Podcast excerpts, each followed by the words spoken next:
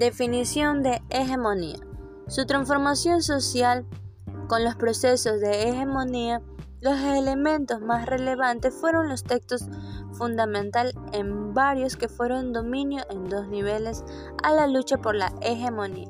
Implicó acciones en plano social de un universo intersujeto de creencias y valores. En su construcción, este tipo, en un plano intelectual, se inscribió los procesos de socialización, siendo secundarios a una crítica como un planteo tanto de Bergman y Lutz. Al reto de definición, la realidad de hegemonía moral tenía una función al mundo, ya que se desarrollaba durante grupos sociales en los cuales el mundo tomaba conciencia. Este tipo de hegemonía era una visión del grupo, internacionaliza la cultura en medidas y tanto valores de un plano intractinablemente ideológico. Por ejemplo, los ricos y los pobres, más con los pobres que tenían obligación a cuidar de casa e hijos. Esto no se podía denunciar ya que era una relación de poder. Sin embargo, la inevitable sociedad primaria fue la resocialización alternativa para ser impugnados a la primaria resultante a la denominación hegemónica por una serie histórica de la clase de transformación moral a un ejemplo del pasaje de visión ligado al Estado y bienestar regular económico forista, a una visión que era el mundo. Los medios de comunicación de masas vino a ampliar en un controlado de burguesía, siendo así que la hegemonía constituya en base al monopolio intelectual. Se puede afirmar que existen ciertas tendencias en el dominio hemogénico, que determina la intelectual de diversos intelectualización de monopolio donde se encuentra en medidas de comunicación masiva. Sus intelectuales difusores fueron en el sentido más amplio y Gramsci del término intelectual. Se informaron y seleccionaron construyendo nuevos discursos a partir de elaboración de ideas. Esto se escucha en otros intelectuales o difusores. Cada pregunta se acerca a la filosofía continuaban siendo la piedra angular denominada ideológica. Para analizar la dinámica hemogénica se puede estudiar la formación y funcionamiento de todos los diversos aparatos ideológicos, teniendo especialidad en cuenta desde la fisiología hacia la disputa por el sentido común y la construcción de una hegemonía moral. No solamente se alcanza a lograr un aparato productor y difusor de una ideología, sino también es necesario el predominio ideológico, siendo encargado de los procesos secundarios y primarios maestros de la escuela.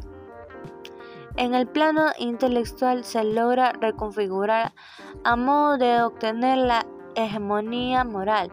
La ideología sin un, sentido restringido perdería su función. Para lograr una penetración en sentido común, debido a la influencia de la práctica, estas operaciones siempre tienen que tener un efecto ilimitado, que se le opone al sentido común. Esta serie afirma que una serie juicioso es sentido común, identificado a las causas exactas y simples para alcanzar a la mano y no dejar de fijar las fantasías y oscuridades manifestadas. La política no es una impulsión en un campo, sino más bien una articulidad. Viendo habilidades, la traducción es una clave de dos lenguajes y vinculada. Por ejemplo, tal vez más claro y actual es la implantación de la ideología neuroviral. Esto es realizar una maestría de hablar tanto el lenguaje del hombre como a pelear a la niña Clarita o a Don Miguel, como les gusta expresarse a los divulgadores locales del neuralismo. ejemplos de metáforas y simples cercanos en sentido común, el neuralismo se construyó desde la práctica más de que fue de la ciencia. Construida en verdaderos sentidos que fueron prácticos económicos, también siendo políticos, fueron adecuadamente el tipo de valores o iban concentrando a convertirse en varios modos de vida. Este tipo de terreno, la clave de disputa de hegemonía, fue actualizada probablemente más importante, aunque sea en época de Marx y de Engels. Fue común, era como llegar a transformar un estudio científico, pero relativamente sólido era un proyecto ilustrativo de información científica, ya que era un sentido común, incluyendo Gramsci mantenía a pesar de un pésimo optimismo a una histórica transformación común. La pérdida de la importancia significa la determinación de una lucha hemogénica frente al avance de los medios de comunicación de masas.